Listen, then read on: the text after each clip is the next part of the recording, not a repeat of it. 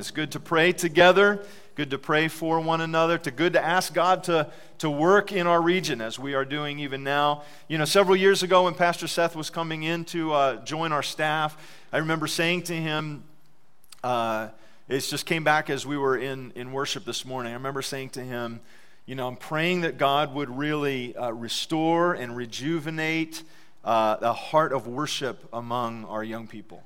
And uh, if, if, we can, if we can help them understand the importance that they have, the calling that they have to be a worshiper, to lift up the name of Jesus, uh, that, that's a beautiful, beautiful thing. And uh, today they, they not only expressed that, but they led us in that in, in a really sweet way. And so, very, very grateful to them. In fact, I think if they're probably walking down the hall, but let's give them a little thank you for uh, serving us so faithfully today. Really beautiful.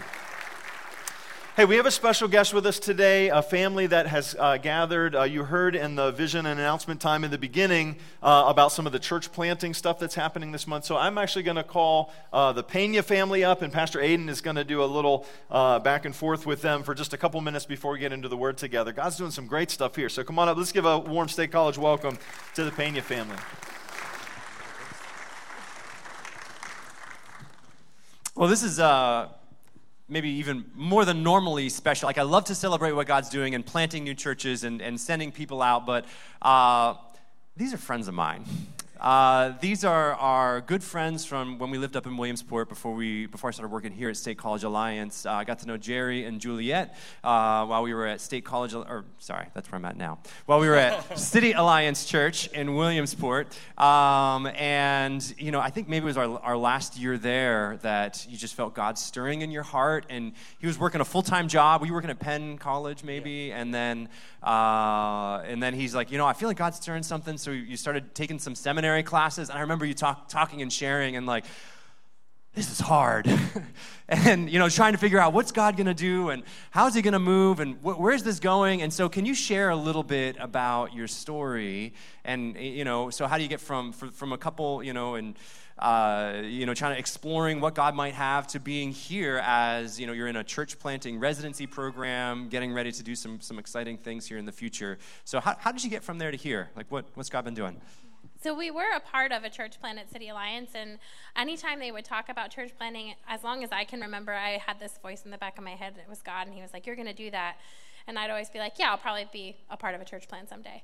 Um, and then as Jerry started looking into like, what am I going to do when I'm done with seminary and where is God calling us? I, I kept hearing that in my voice and I, in my head. And I was like, don't say it out loud because it's really scary. And then I said it out loud and Jerry's like, yes, yes, you know, like that's exactly what um, God's calling us to do. So we ended up um, looking for a church that was interested in planting. That was like one of our first steps, and we didn't know if that would how that would work out or how many people we'd have to meet and that would hear our crazy idea and also be like yes and so the first church that we visited they handed us a shirt when we walked in the door and it says know jesus be transformed and plant churches like literally on their shirt and we didn't know at all that that was like anything that they were going to you know talk about. So um, that's who we ended up partnering with. They're called Commonplaces. They're in Lock Haven. Um, they sent us with some coffee. So at the end, if you guys want to talk with us out um, in the lobby, we have bags of coffee to give out too. But yeah, that's who. That's how we got here. Yeah, and uh, so it's just on my heart to share with you guys too that you know we're just ordinary people, but we're called to live extraordinary lives because our God is all powerful and all loving. And so there's nothing special about us. And so our, our old pa- pastor at City Alliance used to always say uh, to us that God doesn't call the equipped, He equips the calls. So as, as we were praying today, if you feel that call, don't ignore it, don't hold it back. Talk to somebody about it. Dream with us. You know, there's people out there that have the same dream and that, you know, that likely God is, is calling you to meet.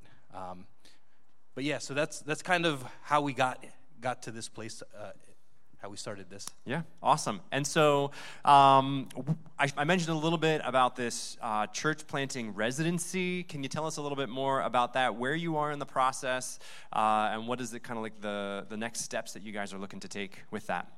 Sure. So, um, you know, we're, we're part of the alliance, the Christian and Missionary Alliance, too, at Commonplaces.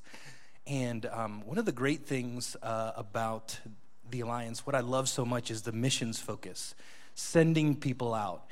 And um, so, as part of that, they've built this residency, a greenhouse residency, uh, meant to equip people who feel that call, um, to show them uh, that they're not alone, and uh, to partner them up with people who have done it before.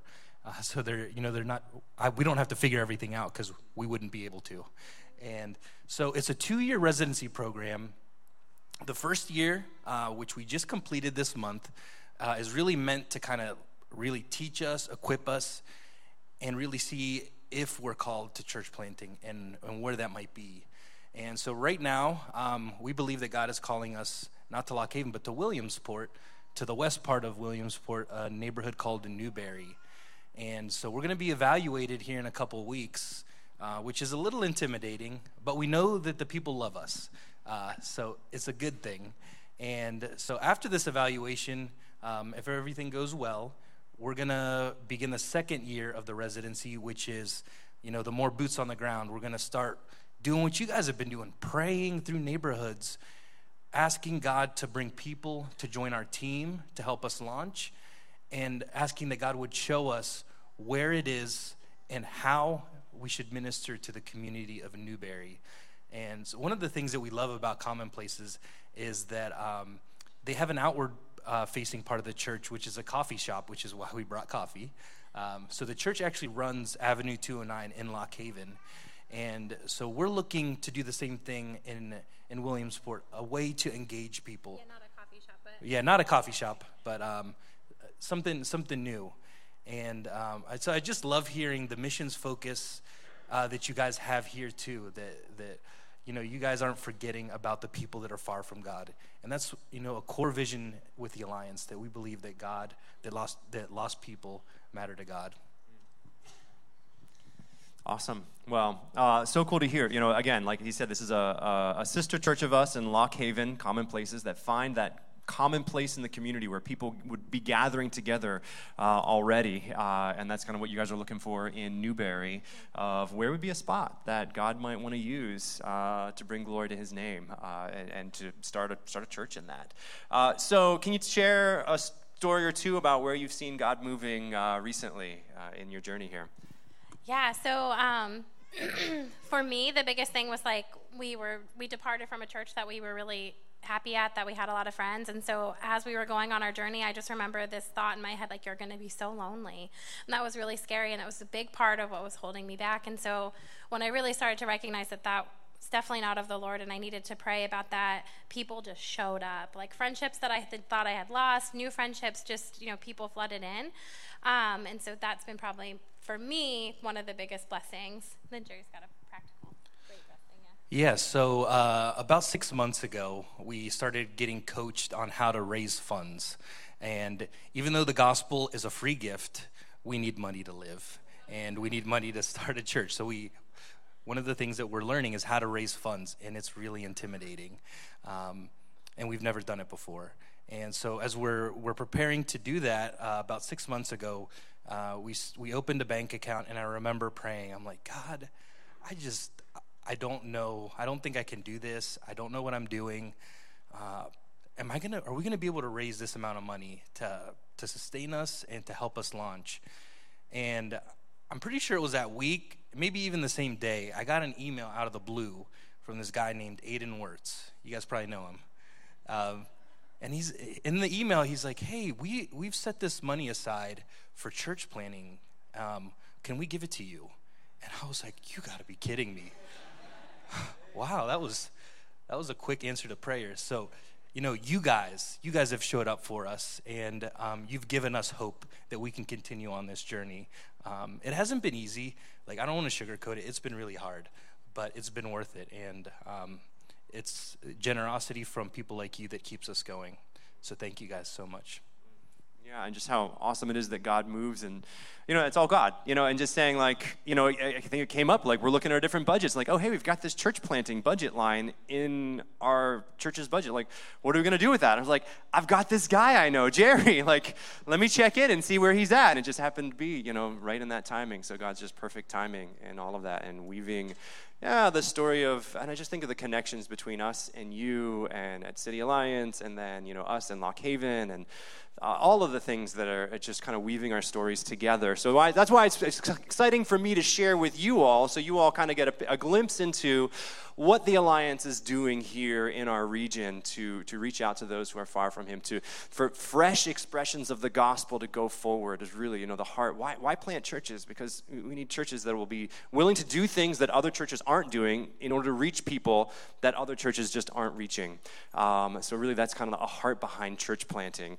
So so, to wrap this time up, how can we be praying for you guys? Um, so, for from what Jerry said, I guess you guys can see that the logistics part is what's next for us. That like really nitty gritty of a building, people, finances, and that's all new to us. And so, just praying that um, things would hopefully fall into place. Pray, pray for a space, pray for people to say we want to join the team. That's a big thing. And then just pray for us as we're kind of like humbled and refined by that experience because I don't think that it's going to be super easy. um, but we're grateful to be there. So, yeah, just bringing that all to God in prayer would be amazing. All right. Well, would you join with me in praying over them at this time? If you want to, you can extend a, extend a hand of blessing towards them. Um, but let's just let's just do that. Just pray over this uh, sweet couple. So, Father, we thank you um, that you invite us into your work, that you would entrust uh, your bride to. Um, to, to us to carry forward. You know, led by Jesus, God, we trust you fully to uh, be the head of the church but then to also to, to call us out and to, for us to take steps of faith, and for Jerry and Juliet to take steps of faith, to, to follow your call and follow your leading. So, Jesus, we just declare your blessing over this, your, your, your just your, how you are honored uh, by, the, by their work and how you are glorified by it and how just pleased you are uh, when your kids step out in faith. So, God, I do pray that you would um, supply their every need um, God, that you would, you know, this, the, the, who, who's the team going to be? God, I pray over this next year that that would just really solidify, that people would sense not just a, uh, well, maybe I should do this or an obligation, but a, but a real sense of like, I am supposed to be on this team and I am with you in this. So, God, I pray you, you raise up those people. God, I pray that you pour out finances to, to bless them in this journey that, that uh, just from, from our church here, from other churches, from the community, God, that, that just your favor in providing exactly what it is that they need when they need it. Um, God, that you would be that and just open the storehouses of, of your just yeah pouring out blessings over them. And God, I do pray over the uh, the where the church is going to meet. God, I pray that you would open up doors uh, in Newberry. Uh, God, that there would be a place that would even just be, uh, I pray this in the first service, that they would be excited and like be waiting for, it's like, we've been waiting for someone to do something like this. Could you please come and have a church here? Uh, God, just, I pray that there would be a, just a, a, spot that just is ready and open and welcoming uh, this expression of your body there. So, God, I thank you for Jerry and Juliet. I thank you for the work that you're doing in their lives. I thank you for the work you're doing through them. God, I pray just blessings over them and over their kids. Uh, and, and we pray all of this in the powerful name of Jesus. Amen. Amen. All right. Yeah, thank you guys.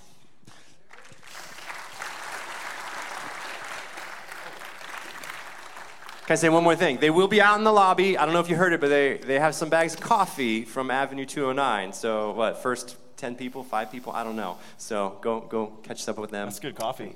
It is good coffee. Yeah. Amy, run and get us a bag quick. Okay. it's all good. Um, so, church, today we're going to wrap up our series that we've been doing, Pray Like It Matters. This has been a, a great um, six weeks or so uh, that God's been doing some good things. I hope He's been stirring your heart in some special ways. I just want to note with you as I'm reflecting on this, okay? So, new churches are getting planted, healing testimonies have come in. I just prayed with a family between services today who have experienced a massive rest- restoration work of God. Miracle. We just baptized a handful of people a few weeks back, hearing stories of new commitments to Christ, hearing stories of people prayer walking, some of them sort of funny. One of my friends actually said to me, I kind of injured myself, and uh, I was like, oh, that's too bad. He was like, actually, it was kind of good because I was going to prayer walk really fast, and now I can't. um, like prayer walking a lot slower. you know what I mean? Actually focusing in and everything like that. So, so we're hearing work, the stories of God at work. Um, God has been doing some good things. Today, we're going to wrap up this series called Pray Like It Matters with a message about the need for Sabbath, which is very much in line with these uh, last recent weeks we've been doing stillness and silence, and today's Sabbath. Uh, I did bring my little glass jar back here uh, today. Um, this has served as a nice little reminder all week. It sat in my office, kind of gaining clarity in the stillness and reminding me. If you were with us last week, we had that all thing, it was very muddy and silty. Uh, and so it's been sort of a special thing on a daily basis just to be reminded of the importance of being still and being quiet and being able to quiet my own heart. So I brought it here as a little encouragement for you as well today. And just as a quick preview, the next series that we're going to start, uh, many of you probably know that we've been going through kind of the entire Bible in our preaching. Uh, some of it in slower passages, like in the, the, book of Galatians in the summer. We, we did that kind of verse by verse, uh, more or less. And uh, others, though, we've done really big passages um, in, in just a few weeks. So we're going to be going back to the Old Testament in a series called Bible Heroes, in which uh, between now and Advent season, we will go through Joshua, Judges, Ruth, Samuel, and Second Samuel. So if you're reading in that direction, or if you would like to, a good place that you could be doing some Bible reading, uh, we would encourage you to do that. We'll pick that up uh, next week. This week, we're going to finish uh, Pray Like It Matters, and we're going to go to Mark chapter 2. If you have your Bibles, you can flip over there. Mark chapter 2. Uh, we're talking about Sabbath, talking about the importance of what does it mean to set aside time for rest, uh, for worship. Uh, what does it mean for us to be able to do that? And so we're going to unpack that with you a little bit. But I want to start with a story of Jesus from the Gospels. Uh, Mark chapter 2. This is also mirrored in Matthew chapter 12. Uh, but Mark 2, uh, I'm going to pick up in verse 23. And the verses we'll read today are verses 23 to 28. It's a short passage, but trust that God will give us some good things as we come to the end of the series.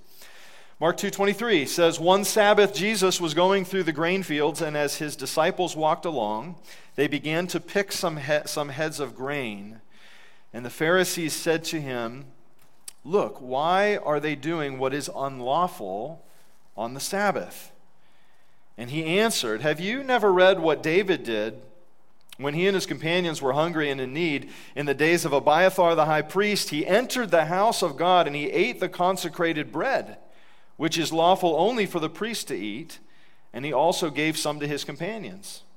And then he said to them, verse 27, The Sabbath was made for man, not man for the Sabbath. So the Son of Man is Lord even of the Sabbath.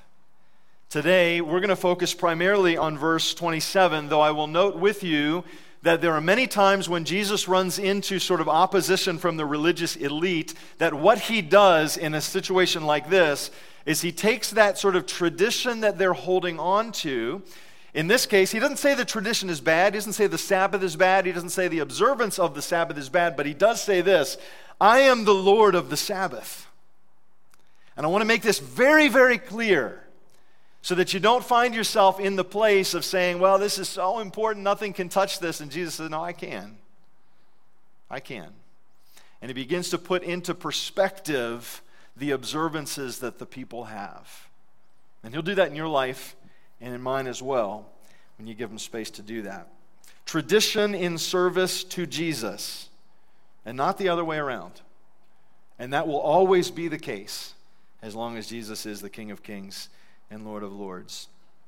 Today, as we contemplate this interesting passage, uh, I want to actually just begin with a little mental exercise with you. When you think about different advertisements that you see, a lot of times advertisements are going to be tapping into your deep felt desire to sort of slow down or even just stop, just to have a moment of rest. And we're all busy, we're all scrambling. We talked about that sort of throughout this series. Hurry makes it very difficult to pray. So, if you're going to grow in this area of prayer so that you experience the fullness of His presence, so that you would experience the fulfillment of His mission, it really is a sequential thing. We've got to learn how to slow down. So, a lot of the advertisements that you will watch or see or experience, maybe that you're not even realizing that you're seeing, they will have pictures that will look kind of like this, some kind of, uh, some kind of uh, thing like this, that essentially will say this Man, wouldn't it be nice to just stop? Just to be on a hammock or to be enjoying some coffee with some friends or to be able to, to see, you know, by the fire. Oh man, that's just like such a beautiful picture of just stopping. And in some ways, this is sort of cruel and unusual punishment because the same society that kind of ramps you up, you know, culture's got you going at 100,000 miles an hour, is also the one that dangles this little carrot. Wouldn't it be nice to just sort of slow down? So I want to ask you to think about what it is that taps that that is tapping into. Wouldn't it be nice to rest? And the advertisement says if you use this product or you go to this place or you subscribe to this service, you could get this just like these happy, attractive, well rested people that you see here. Wouldn't that be nice to live like this? Well, as a little bit of an overview of our message today, we've been examining the life of Christ. And today we're going to look at a third tool that he employed for greater connection to the Father in prayer, this ancient practice called Sabbath. It dates all the way back to the Ten Commandments of the Old Testament. It shows up again and again throughout Scripture. It is never, it is never decried by Jesus. It is never said, like, yeah, we don't, we don't worry about that. In fact, you might say he very much affirms the practice of the Sabbath. But Jesus is also the one who said, I didn't come to abolish the law and the prophets. I've come to do what? To fulfill them. So he's going to take something of, of antiquity and he's going to bring it to us as an invitation. Remember, this is the same Jesus who says, Come to me, all who are weary and burdened, and I will give you rest. And when you're resting in Jesus, that's a great place to pray. Misunderstanding of the Sabbath leads to legalism and pride, as it was in this case we read today, while a proper approach to Sabbath leads even us as new covenant Christ followers to, listen to these words, a rhythm of fullness and fulfillment. A rhythm of fullness and fulfillment. If you're taking notes, you might want to write that down. It's so important. That brings health to our physical bodies, it brings balance to our spiritual life, it prepares the soil of our heart for fruitful and life giving prayer. Healthy discipleship with Jesus. Sabbath plays a very important role in that. Wouldn't y'all just everybody take a big breath real quick? Yeah.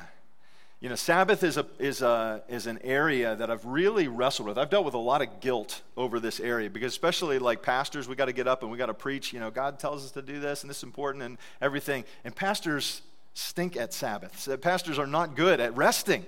You know, they're always running, they're always scrambling, they're always going to that next place. And so I've dealt with a lot of what I would call false guilt but even recently, even these last weeks, as we've been doing more praying and talking about resting and everything, I felt like the Lord has been revealing to me the places where Sabbath is actually happening in my life.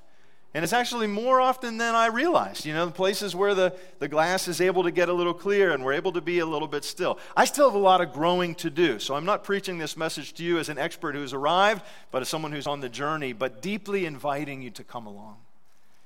Because I know that your heart longs to find rest. Some of you are maybe not walking with Christ yet, you've never established a relationship with Him.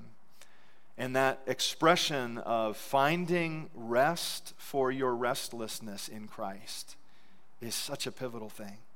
Others of you have been so busy for Jesus, your head's been spinning for the last couple decades. And you maybe, maybe find the invitation to say, just, just slow down. And the, the practice of Sabbath and the way that he invites us into this actually leads us into this place health for our physical bodies, balance for our spiritual life, soil of our hearts having fruit and life giving prayer. So, a healthy discipleship with Jesus.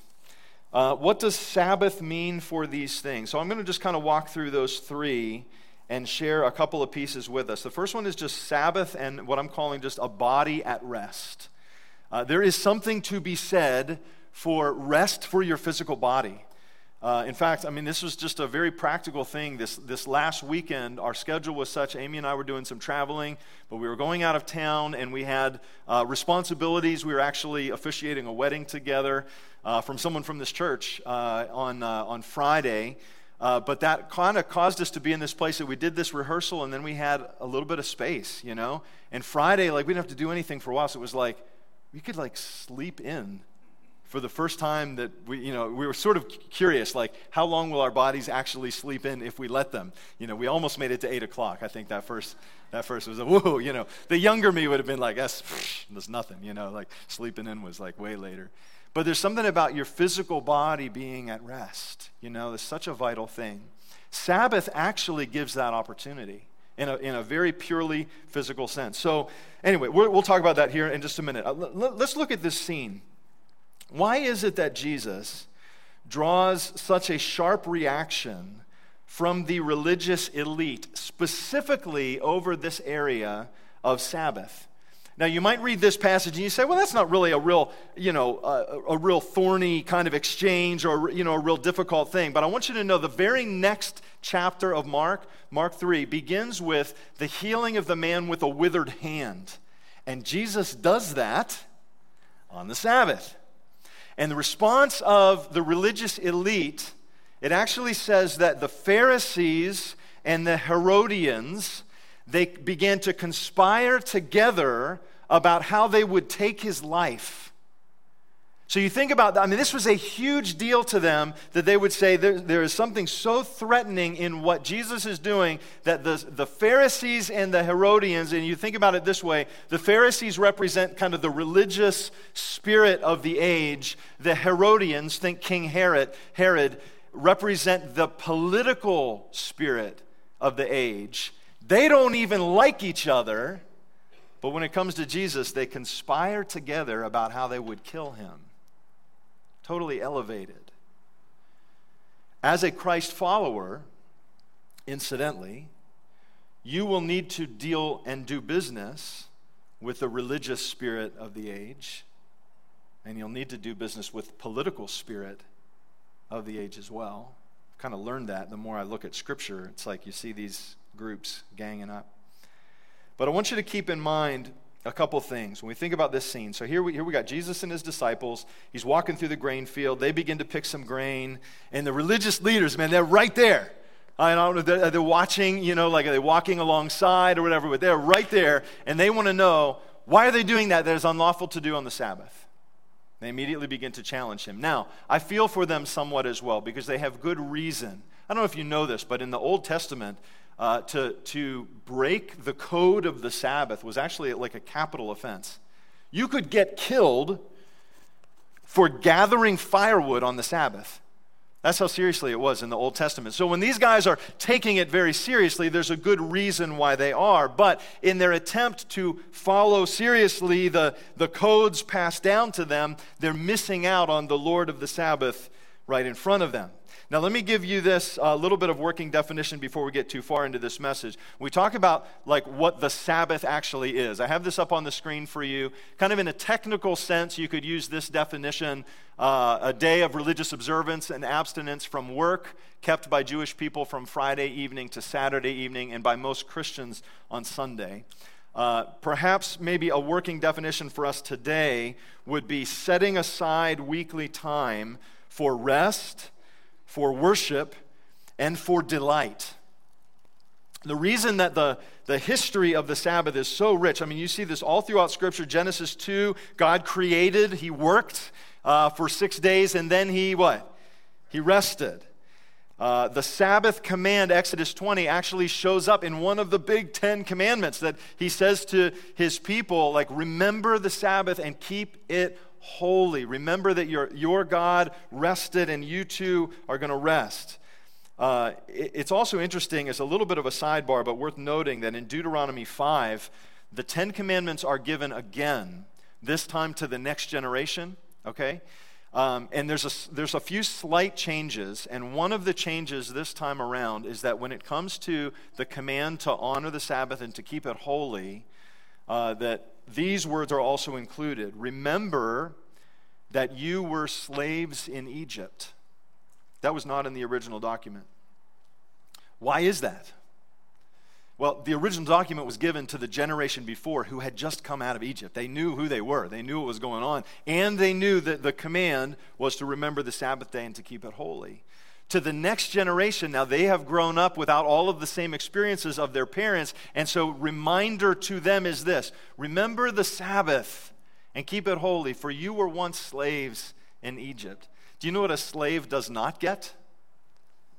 Doesn't get rest doesn't get a day off. The job description is pretty simple. It says like this uh, work and do whatever I tell you until you die, and then that's it.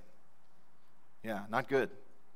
And so now there's a new identity that is being formed, a new identity that's being established in God's people. And I find this interesting because a lot of times when we talk about the idea of physical rest, I talk to people all the time, right? And I say this too. You know, well, I'm just so busy. I'm just running. I'm just going, or whatever. It's as if I am a slave to the work that I'm doing. And God actually says, I'm going to I'm going to give you a better way to rest your physical body by remembering the Sabbath. Physical rest becomes a thing. Don't work one of the days of the week. We see this, uh, this, this command in Exodus 16. I'm just, uh, you can look these verses up. You don't have to know all of these here for today. Exodus 16, stay at home even during the harvest season. Exodus 34 says that. Even during the harvest season, even when you would think it would be like, okay, we can cut out on the Sabbath right now because we, we got to get this stuff out of the field or whatever. And God says, no, even then, rest your animals, rest your crew, rest yourself, even then. So we see this physical rest that's happening. Don't light a fire. So that's this whole idea of like don't cooking. So we would think, well, at least housework. We got to get that part of the stuff done. God says, nope. Plan in advance so that you don't have to do those things. This is Old Testament law. And then in Isaiah 58, it actually brings in a whole new thread where it begins to talk about delight and joy. To actually do things in that space of Sabbath as your body is physically resting, where you experience worship and communion with God, where you experience unhurried time with family and with friends. So, all of this kind of stuff is there. The Pharisees know this. They see them walking in the grain field. They say, wait, that's an infraction of the Sabbath. Jesus now cuts through all of their presupposition with this marvelous statement. He says, The Sabbath was made for man, not man for the Sabbath. He's not talking masculine, fem- feminine, he's talking about humanity. There's two parts to the statement. To the people that Jesus was addressing, the second half was directed at their legalism and their pride. It's not that humanity is made to follow the instruction of the Sabbath, but rather that Sabbath was made for us. It is an invitation.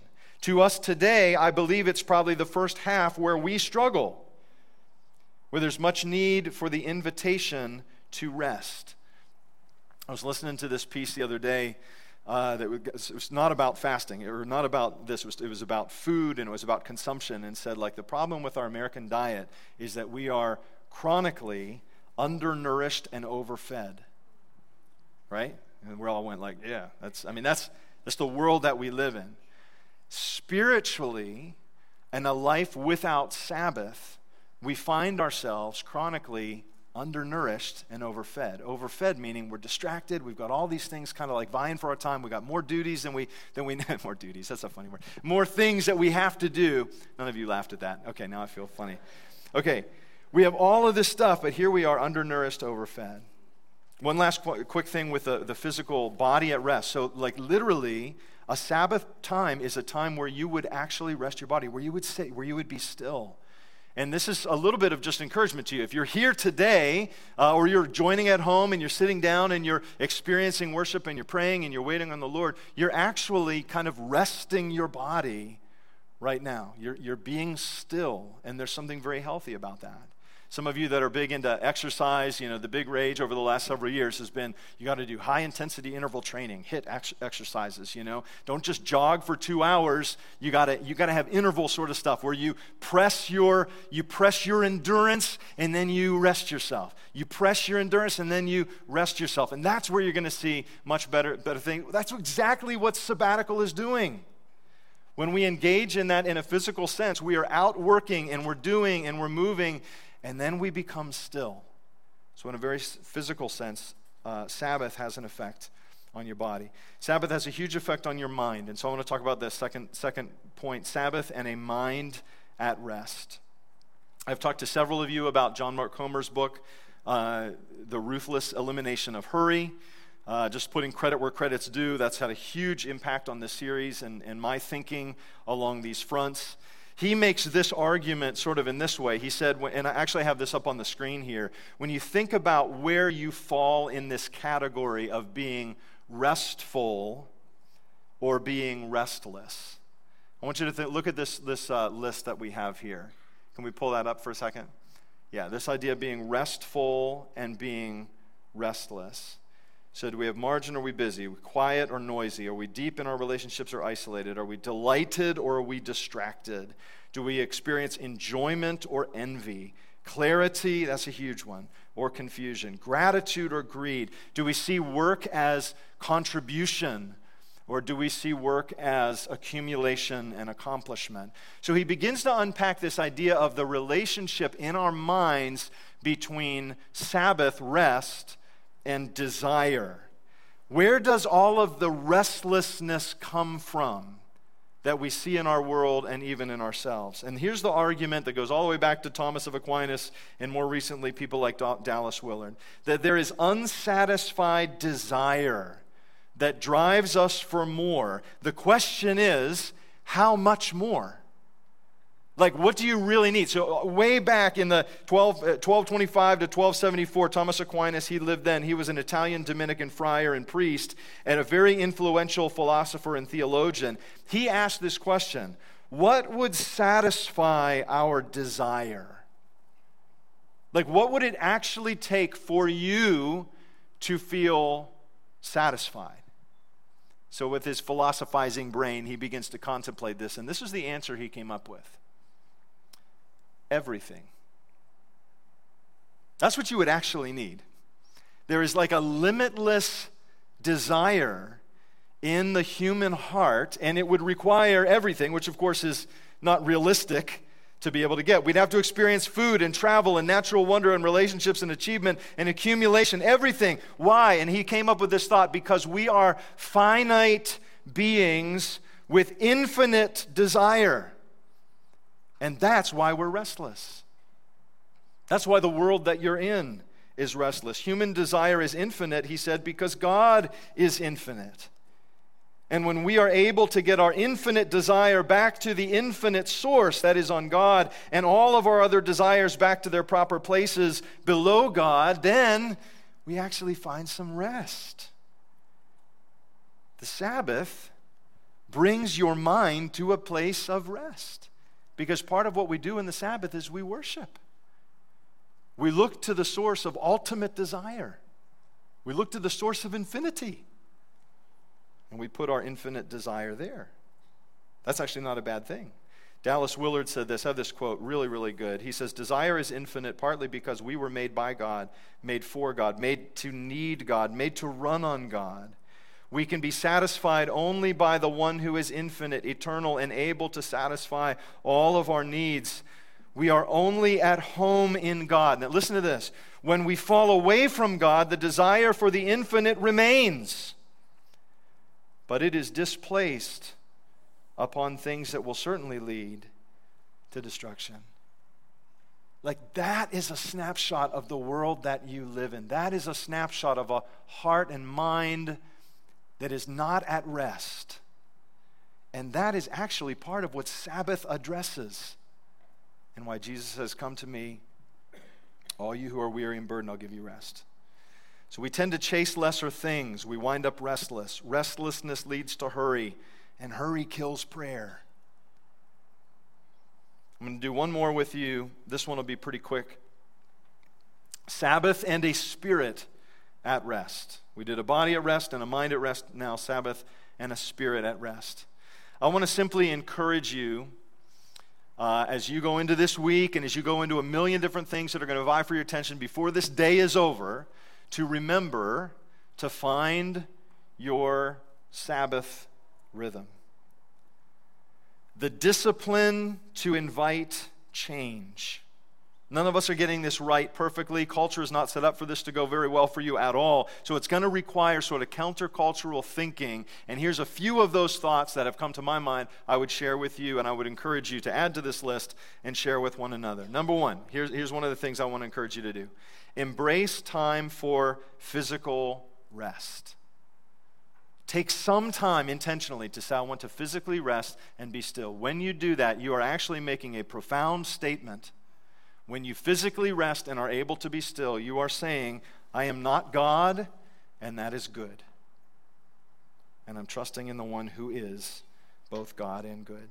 So embrace time for physical rest. That would be number one. I want to encourage you to do these things. Number two, eliminate distractions and devices. We talked about this a lot last week this whole notion of solitude being a place where the inputs in my life are my heart and God.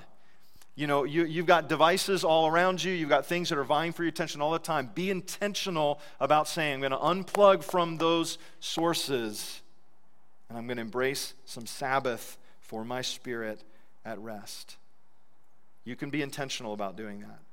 Number three, feed your mind and your spirit. That we have more resources that we are resource rich in all of this area. You can read a thousand books on it, you can read articles, you can look at websites, and there's apps, and there's all these different things that you can do. My encouragement to you is not to amass more information about Sabbath and balance and silence and solitude and therefore get better at praying, but it's actually to do it. To actually take a step forward. I'll give you two uh, resources. I'll, I'll, probably put them in our uh, from the pastor's desk letter. One of the resources that some of our staff were talking about was Lectio 5, uh, 365, uh, which is like a daily kind of contact place if you want to kind of get your heart stilled and in Scripture and be at rest in the Lord. Uh, another resource that I've really been enjoying is becomenew.com. That is John Ortberg's uh, website that he's been putting together. It's all in the spirit of how do you tend to the needs in your own soul? How do you rest in the Lord? Uh, really, really good resources. Uh, so that's number three. Number four is this resist false Sabbaths like isolationism, like escapism. And the way that you know whether you are actually Sabbathing or not, uh, resting and celebrating, delighting, all of that kind of stuff, is simply this Are you, are you filling your life with things of God? Or are you just vegging and emptying yourself? Um, I have no problem with sitting around and watching a show. I'm no, no problem with watching some of the football game. No, I mean, all of that kind of stuff can be wonderful things. I just don't want to pretend that that's Sabbath if what I'm actually just doing is kind of escaping in my mind. And there's a lot more dangerous places that your mind can go when the focus is actually not on God, it's just being isolated. So we want to be resisting false Sabbaths like isolationism or escaping. It's interesting that Scripture says, keep the Sabbath holy. That, that actually can be a really good litmus test. Just keep your Sabbath holy. So if you're filling it with all kinds of escapism or uh, these kind of isolationism or things that are actually leading you into dark places or unhealthy places, then you're not keeping the Sabbath holy, right? So that's an important notice uh, to have. Uh, number five, be willing to do less and miss out on more. I, I don't know why it is. It's just in my own heart somewhat, but I see this in a lot of people too. It's like this whole FOMO, fear of missing out. You know, it's just like it's a very real thing. Like, I, I, if I don't do everything, I'm going to miss out on something. And somebody told me after the first service, they said, Do you, do you know about JOMO? And I was like, I, I, I'm not hip enough to know what that is. They're like, That's the joy of missing out. You know, so you got to you got to replace some FOMO with some JOMO. You know, I mean, just find joy in saying, I'm going to miss out. You know, that's actually part of Sabbath. You could fill up every second of every day, of every week, uh, if you don't have a little bit of willingness to miss out on something. But there's actually a joy that's there. So just being, being aware of that, sharing that with people.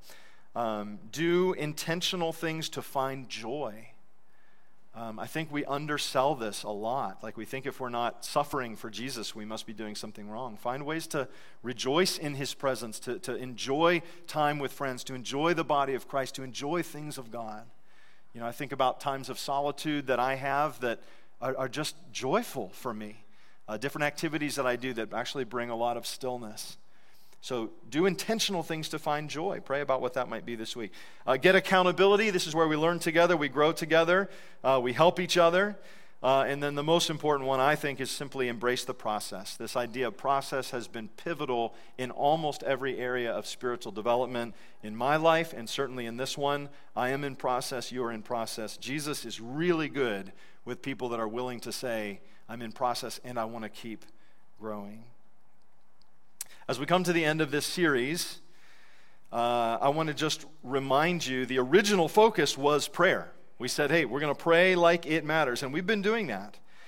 But even as we've been doing this, God is so good because more than simply learning prayers or learning about prayers or studying what prayer does, what we have been doing, especially in these recent weeks, is inviting you to join us in learning to do life with Jesus becoming a person that walks and plans and works and rests and prays differently. And this is the heart of discipleship. I'm going to invite our worship team to bring us back up. Is everybody coming back up, worship team? All right, come on back up there. It's going to take you 20 minutes to move half of the congregation. I love it. Uh, and thank you guys again for just serving us faithfully. I just love the joy and the, the awesome work that, that you're doing. Uh, here's, here's how I'd like to conclude. It's very simple. I just want to give you a simple invitation, beginning with an invitation to stand. Uh, I just want to say a prayer for you. Um, I want to invite you to receive this uh, prayer with, with hands open to just say, Lord, here's my body, my mind, my spirit uh, wanting to find rest in you. Um, the great quote from Augustine our, You've made us for yourself, O God, and our hearts are restless until they find their rest in you. Um, so, in prayer, I would say, Lord, would you help us? Uh, we get too busy, God. We get too frazzled. Sometimes we lack the discipline uh, to unplug or to turn off or to be still, to be quiet. And so, God, as a result, we oftentimes find ourselves in this curious place where we, we deeply want to be fulfillment people. God, we want to be on mission for you. I, I see this in my own heart. I see this in people that I talk to. We want to do things that matter. And yet the fullness isn't there because we haven't learned to be still. So, just as an act of our own discipline today, Lord, we stand in your presence and we open up our hands to you. And we say, Would you teach us, Holy Spirit, to rest? And we thank you, Jesus, for the invitation to Sabbath. God, we give you our physical bodies, and we ask that you would help us to rest well. Most of us do not have a hard time being active. Maybe some of us do, but that's not the, that's not the main thing. A lot of us have a hard time being still. So we give you our physical bodies and we ask you to cause us to be rested in you. We give you our anxious minds and our anxious thoughts. And we look to you, Jesus, and say, Would you give us a Sabbath spirit of a mind at rest? We receive that from you. And Lord, we pray that we would have spirits that are at rest as well, that we would experience the discipline to invite change. So, whichever direction you want to take that in our life, I pray against any sense, God, of, of being overwhelmed by this, that now on top of everything else in your list, you got to figure out how to do a better job of resting. Just take the next simple step that the Holy Spirit puts on your heart to, today the next simple step in the process. And God, we thank you that you see those. And let me remind you church that desires to pray well, that we cannot do that from a hurried spirit. And we are responding even now to the one who says, Come to me, all who are weary and burdened, and I will give you rest. So we pray that you would teach us that in these coming days. Help us to put into practice the things that we are learning. In Jesus' name we ask. And all God's people said, Amen. Hey, team, will you lead us? Yeah.